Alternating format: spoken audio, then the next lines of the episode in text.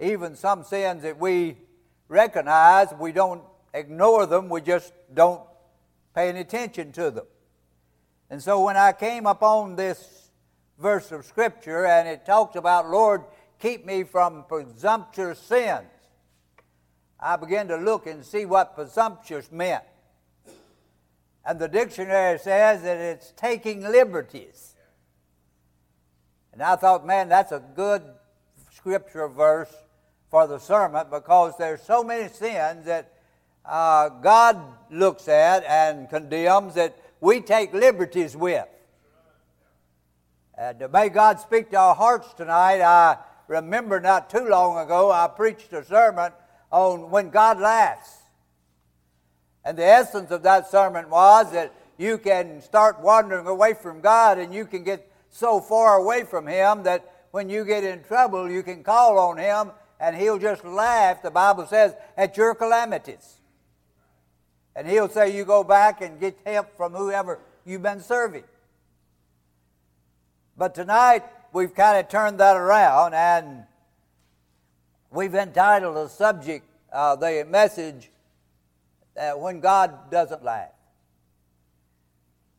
And there's some things, some sins that we commit and we laugh about that I guarantee God doesn't laugh about. And the first one that I'd like to bring to our minds is the lie. Uh, sometimes we might be telling something and really be serious about it, and one of the brothers or sisters one will say, Well, now that's not quite right, and we'll say, Well, that was just a little white lie. And when we say that, everybody laughs, except God. And uh, I began to think upon that and, and uh, about how that uh, we take that so lightly. I usually pick on Brother Rex about that and, and tell the story about him going to town and not supposed to have uh, a Big Mac, and he gets it, and then he comes home and Vonda asks him if he ate one, and to keep down the argument, he says no.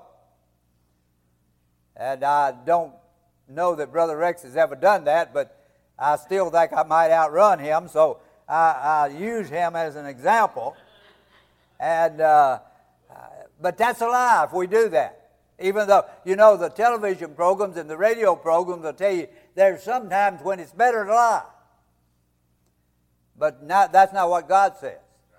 And so we talk about those uh, little white lies that we tell. And I, I know when my children were smaller, I know your children didn't do this, but when our children were smaller, they'd get out in the yard and they'd start playing and uh, they'd get in arguments. And after a while, you'd hear somebody say, You are a big black liar. Now, I, have kind of searched through the Bible. And I haven't found any place where God talks about little white lies and big black lies. He just says all liars will have their part in the, in the lake that burns with fire and brimstone.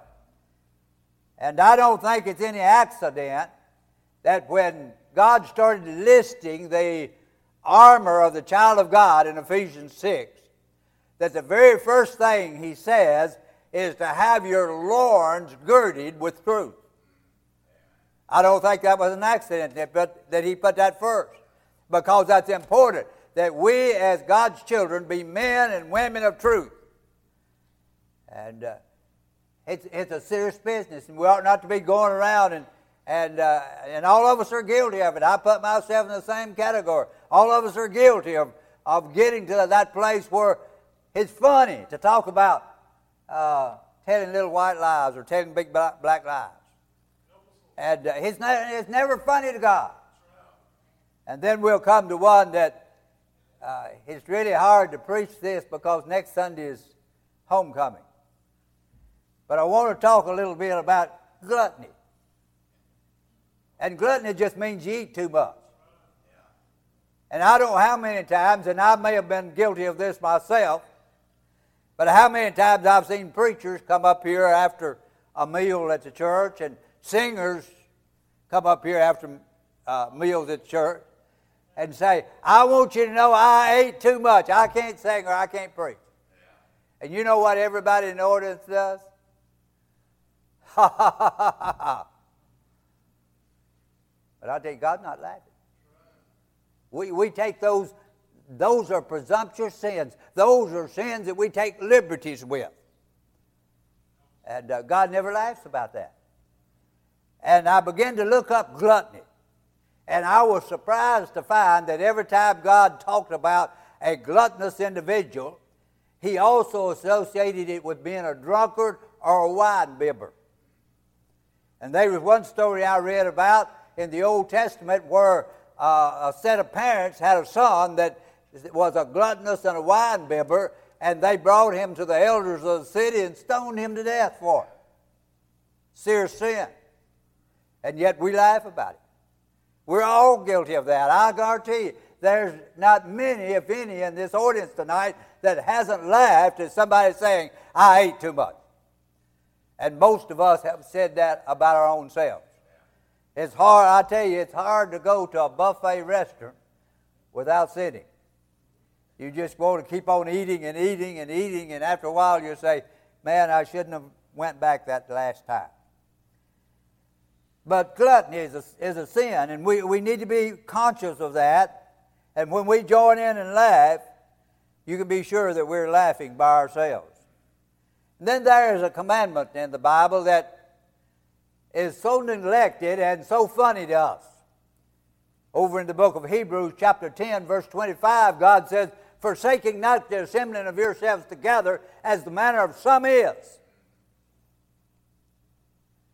Now, Every one of us has heard that song that they write, that they've written about excuses. Excuses, excuses.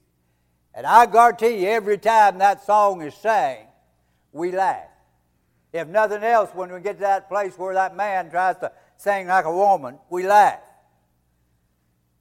And uh, I've done it, and I'm sure many of you have. There's nothing funny about that song to God.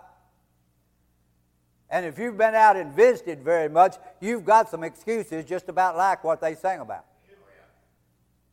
We, we went, I went and visited a, a family one time that I had gotten out of church and had uh, tried to find out why they weren't coming. And the mother said, Well, our daughter and grandchild's moved back in with us, and we have so much to do that uh, I have to wash an iron on Sundays. Don't have time to go to church because I have to wash an iron on Sundays. And then it wasn't too long after that till an individual I know uh, saw them in Murfreesboro. And the grown daughter complained, said, We've been down here since almost daylight this morning, and it's way up late in the evening, and uh, been down here shopping all day long. Now, why wasn't the mama at home washing and ironing on Saturday where she'd come to church on Sunday? Now, God doesn't laugh. We laugh about that. We tell that and it sounds funny to us, but it's not funny to God. I knew this feller that uh, uh, come to church fairly regular years ago, and, and uh, he missed a Sunday, and I said to him, I saw him out somewhere on the street, and I said to him, I said, uh, well, I missed you at church Sunday. And he said, oh, yeah. He said, my cows got out, and I had to fix the fence. He said, you know, God says if the ox falls in the mire, you know, you can put it out on the Sabbath and so forth. And uh, that sounded good until two or three days later, I saw his uh, teenage son, older teenage son. And I said, uh, Well, uh, I saw you, Daddy, and told him I, I missed you at church. He said, Yeah. He said, Last Wednesday, our cows ran through the fence and broke it. And Daddy put them in the barn. And he said, Saturday, he wanted to go to a sale. So he couldn't fix the fence, so he had to stay home from church Sunday morning to fix the fence. Now that ox got thrown in the in the mire on Wednesday. And if you throw the ox in the mire on Wednesday and you take it out on the Sabbath, I don't believe God laughs about that. Now, I'm just saying that there's sometimes that we think there's things that we think is funny that God doesn't think is funny. And so uh, this, this, is, this matter of serving God is a serious business. And then I, we were talking, a, a, a fellow uh, brethren and I were talking one day about the morals of our country. And uh, really, our country as a whole doesn't have any morals anymore. But the problem is that God's people, uh, we who call ourselves Christians have begun to take so lightly the sins of the world, they don't bother us anymore. We've grown comfortable with them. I can remember a time in, in my short life when if you had a couple living together in the community that weren't married, uh, the old drunk could help you run them out of town. But, but we've grown comfortable with that. And we even make jokes about it and laugh about it. And I can tell you, God doesn't laugh about it. And then, since we've gotten on this subject, uh, we've opened this can of worms. We're going to try to uh, round a few of them up. And uh, we're going to be plowing a little bit of new ground, at least for me. And uh, that never was a pleasant thing. Uh, but I want you to look at something over in the book of 1 Corinthians, chapter 7. If I can find it, it used to be in my Bible. And I'm pretty sure it's still here. Here it is. Chapter 7. I want you to look at verses 1 and 2. Now concerning the things whereof you wrote unto me, it is good for a man not to touch a woman. Now, I'm going to stop right there a moment. I want to prove something to you. Sister Vonda, shake hands with me. Now, is that what God's talking about? I, I could, if I wasn't afraid Brother Rex would hit me, I could hug her. That's not what God's talking about. You know, a good Christian, that's not what God's talking about. He, he's talking here in the sexual sense. And, the context of that makes you understand that's what he's talking about. And all Paul was saying that if you could get by without having a sexual desire within yourself, then it'd be better for you to live that way because you wouldn't have the burden of a wife and children to have to see after you could dedicate yourself completely to the work of the Lord. But now let's go on just a little bit farther. Nevertheless, to avoid fornication. Now, I don't know what you, your definition of fornication is. I believe I, that I know. Fornication is that um, continued adultery, and, and best I can tell. And then he says, but nevertheless, to avoid this, let every man have his own wife and let every woman have her own husband. Now, I underline the word own in those things. He didn't say let every man have his own wife and his neighbor's wife. Let him have his own wife, period. And every woman have her own husband, period.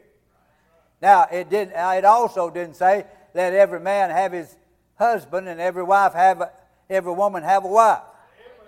Now, God, God expects, when we're talking about this thing of, of marriage, God expects it to be one man and one woman. Now, uh, we need to understand that. I know this is, uh, I, I might have should have put a little thing like that, on, like they do on television programs sometimes, that uh, uh, this may not be suitable for everybody. But I believe we need to understand this that every man is to have his own wife and every woman is to have her own husband. And then let's go to the book of Hebrews. We'll come back. You keep your place here. We'll come back to this verse in a little bit. But over in the book of Hebrews and uh, chapter 13, that's a very familiar verse, no doubt many of you could quote. And verse 4 Marriage is honorable in all, and the bed undefiled. In other words, he said when a couple gets married, what goes on in that marriage bed is acceptable unto God. Now, but he goes on to say, in the latter part of that, uh, but whoremongers and adulterers, God's going to judge. Now you say, I don't like that part. Well, cut it out like the king did. Cut it out of your Bible. But that's what God says. In other words, he's saying sex within the marriage bonds is acceptable and honorable unto God, but outside it's not. Now let us go back just a little bit to that verse of Scripture I told you. We'll keep going back to 1 Corinthians and take a look there at, uh, well, before we go there, let, let me mention something to you in, in uh, 1 Corinthians 11. It's talking about the communion there. And, and in the communion, it says if we would judge ourselves, we'd not be judged. But if we don't judge ourselves, God will judge us. And when God judges us, He'll chasten us. Now, that applies not only to communion, that applies to other sins. Now, uh, I almost carried you back to 1 Corinthians 7 too quick. I, w- I want us to look at something in the book of Matthew, chapter 19. In chapter 19 and verse 4, we'll start reading. And he answered and said unto them, Have you not read that he which made them, that is, man and woman, at the beginning made them male and female? And he said, For this cause shall a man leave father and mother, and shall cleave unto his wife, and the twain shall become one flesh. Now, what did he say here? He said, when you get married, uh, that spouse ought to become the most important individual in your life. Now, that's not always the case, but that's what God expects. And I know I've heard all the excuses, you know, uh, why that's not so. But God doesn't give us any out. But, and He said, in fact, when you get married, you stand up here and you get married, the two of you become one. And, and uh, God says in another place, what, what God has joined together, let no man put asunder. Now, I'm not going to try to get into this marriage and divorce and remarriage tonight. We don't have time. I will say this if you've been married and divorced and remarried, you can still live for God. And if you don't understand all that, you, you ask me sometime, and I'll be able to ex- explain it to you from the Word of God where that's acceptable if it's done the right way. Now, here's two people, they stand up. Uh, I would trust maybe before a preacher. My wife and I stood up before a judge. Uh, the, the people that we, the great crowd that we had at our wedding was my mother in law and the lady that sold us the marriage license and the judge. That was the congregation that we had. But we stood there and we made promises one to another. And those promises usually go something like this I promise that I'll love you. I'll promise that I'll honor you. I'll promise that I'll reverence you. I'll promise that I'll be faithful unto you. Now, give me a chance to brag just a little bit here. God, uh, maybe I'm like Paul. Paul's on a couple of occasions said, I speak as a fool. And uh, maybe that's what I'm doing. But I want, to, I want to say this just to make the point that it can be done.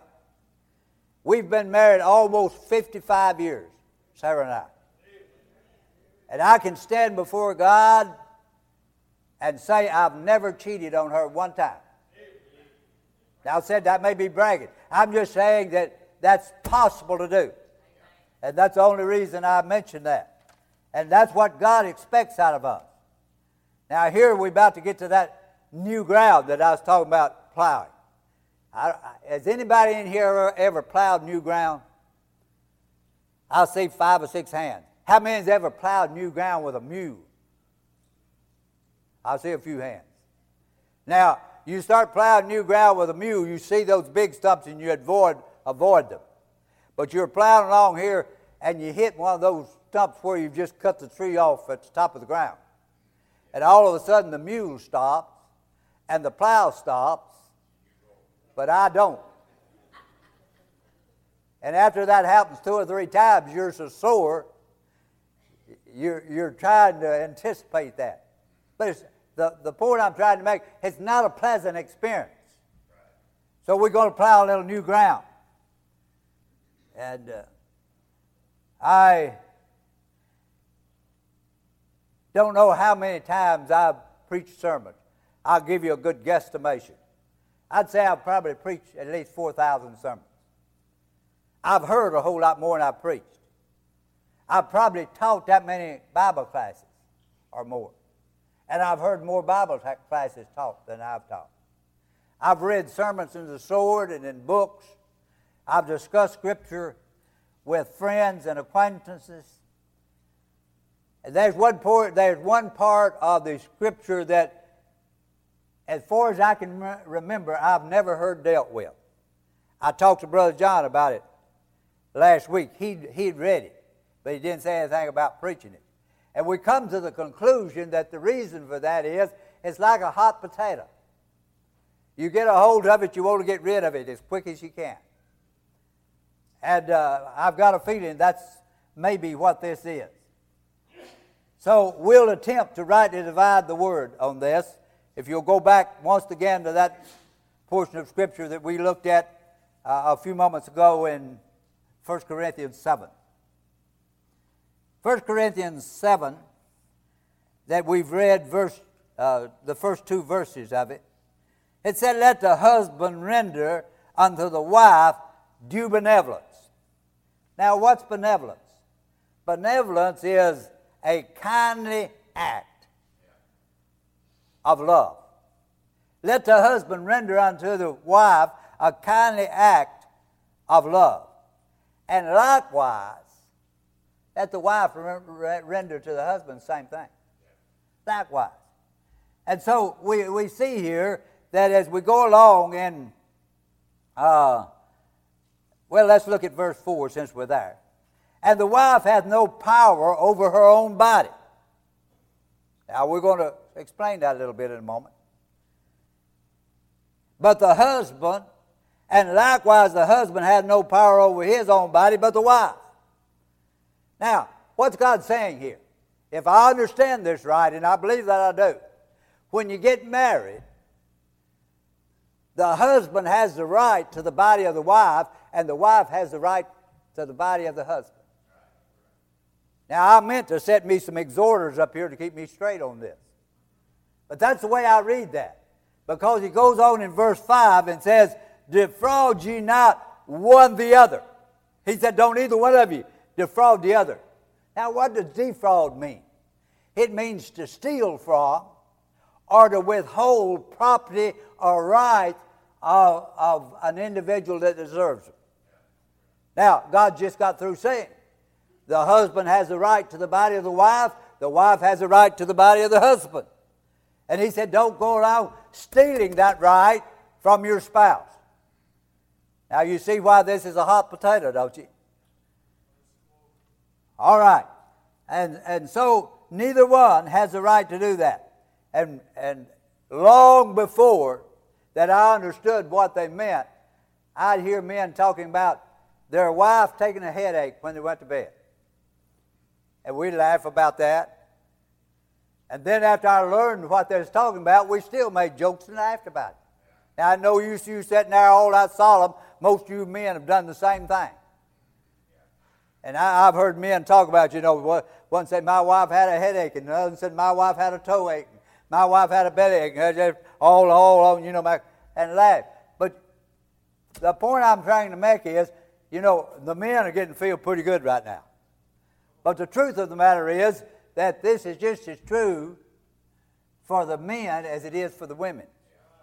Now, listen, you come home and uh, you've had a hard day at work, and the wife has burned the dinner. Or maybe she, you know, you want to talk, and she gets on the telephone to mama or to a good friend. An hour and a half later, she's still talking. And you say, well, I'll show her I'll sleep on the couch or I'll sleep in the spare bedroom. You know what you've done? You've defrauded your wife. You stole from your wife. Just like, just as surely as, as she stole from you when she went to bed with a headache. Do you understand? I'm trying to make this discreetly as I know how. But how seriously does God take this? He said that the only way that you're to be able to get away from this is that there comes a time when one of the couples decides they want to spend some time fasting and praying. And he said that can only be done by consent. Now, Brother Rex, you don't mind if I pick on you again. I've already got you mad at me. But you come in and say, Now, Vonda, uh, I'm going to have a complete fast and prayer for a week. That means we're not going to have any physical contact. And Vonda says, No, I will not agree to that. You know what you're supposed to do? You're supposed to forget the fasting and praying. Because it says here that you can only do that by consent. That's how serious God takes this matter. Now, can you see, again, let me ask, can you see why this is a hot potato? No, nobody wants to handle it. But I tell you, it's still a part of God's Word, and it still demands that the man and the woman is of equal responsibility when it comes to this matter. Now, Let me ask you, I'm, I'm getting close to closing. I've, I've taken about all this, and I know you have, that I can stand. I've, I've, I've come to the place where we want to understand that adultery is a terrible, dirty, uh, degrading sin in the sight of God. Everybody would agree to that, right? Now, let me give you uh, a question here. We have Jane Doe. I'm a man, so we'll pick on the women. I, the, being up here, I have the right to choose who I want to pick on. And I won't pick on the women. We have Jane Doe. And Jane is a single girl. And then we have Mary Doe, is her sister, and she's married. Now, here's my question Jane goes out one night and finds a guy and commits adultery with him. We've already agreed that's a low down, dirty sin. But Mary is at home, married with her husband, and refuses to sleep with him. Now, which one's committed the greater sin? Now, nobody wants to answer that. But I can tell you, in my estimation of the situation, one of them is just as wrong as the other. Both of them broke the commandment of God. Now, I, I'm going to leave that alone. I just want to deal with one other little thing. Brother Rex kind of fooled around with this one night in the Wednesday night Bible study, and then he walked off and left it. And he said something like this Do you believe that when we commit sin, that God starts chastising us while we're still in the flesh? I don't know if you remember saying that or not. But then we went on to talk about something else. Let me give you some quick examples. Miriam was Moses' sister. They were very close at one point. But there came a time when a fellow by the name of Korah started criticizing Moses, and Miriam lined herself up with Korah. Now, what happened to Miriam? She took leprosy because she opposed her own brother, for God had called him, and she opposed and said, You don't have a right to be saying what you're saying. But Korah, the leader of the bunch, the, the one that stirred it all up, God caused the earth to open up and swallow up him and everything that pertained to him. All of his family, his friends, his cattle, everything that pertained to him. And then I guess the classic story is David. David, that individual that was, was a friend of God. Well, I believe David was the man after God's own heart. Abraham was a friend of God. David was a man after God's own heart. And he committed a great sin. First of all, he defiled Bathsheba. Now, I don't know how much she was involved in that, but I do know that David sent for her and uh, lay with her, the Bible says, while she was still Uriah's wife. He defiled her. He could never give that back. And then he sent her husband out into the thick of the fight so he would get killed. And he could never give Uriah his life back. Now, Nathan came to, I believe it was Nathan. Yeah, Nathan came to David and said, The sword will never leave your house because of what you've done. So those stories, along with many others, tells us that yes, we do start having to bear the fruit of our sin. You can, you can go to God and you can ask forgiveness, and, and God will forgive you, but still that fruit has to be born of the seed that's been planted. And so, as I said, this is no doubt some new ground. Uh, this is uh, things that uh, I've never heard preached on. I don't know if you have or not, but it's still the Word of God. And sometimes we need to set forth some of those truths that's hard to be set forth. Somebody asked me one time why I preached on hell so much. I said, because a lot of other people's quit. Why do you preach on Pacific sins so much? Because other people's quit. Somebody needs to preach the Word of God. God help us that we have the courage and the boldness. Let me, let me say one more time what I said this morning. Courage is not the absence of fear. Courage is when we act in the presence of fear. And so God help us to be courageous in our stand for the Lord. I'll ask you to stand if you would, please. Piano player and song leader, come. Brother Bobby, if you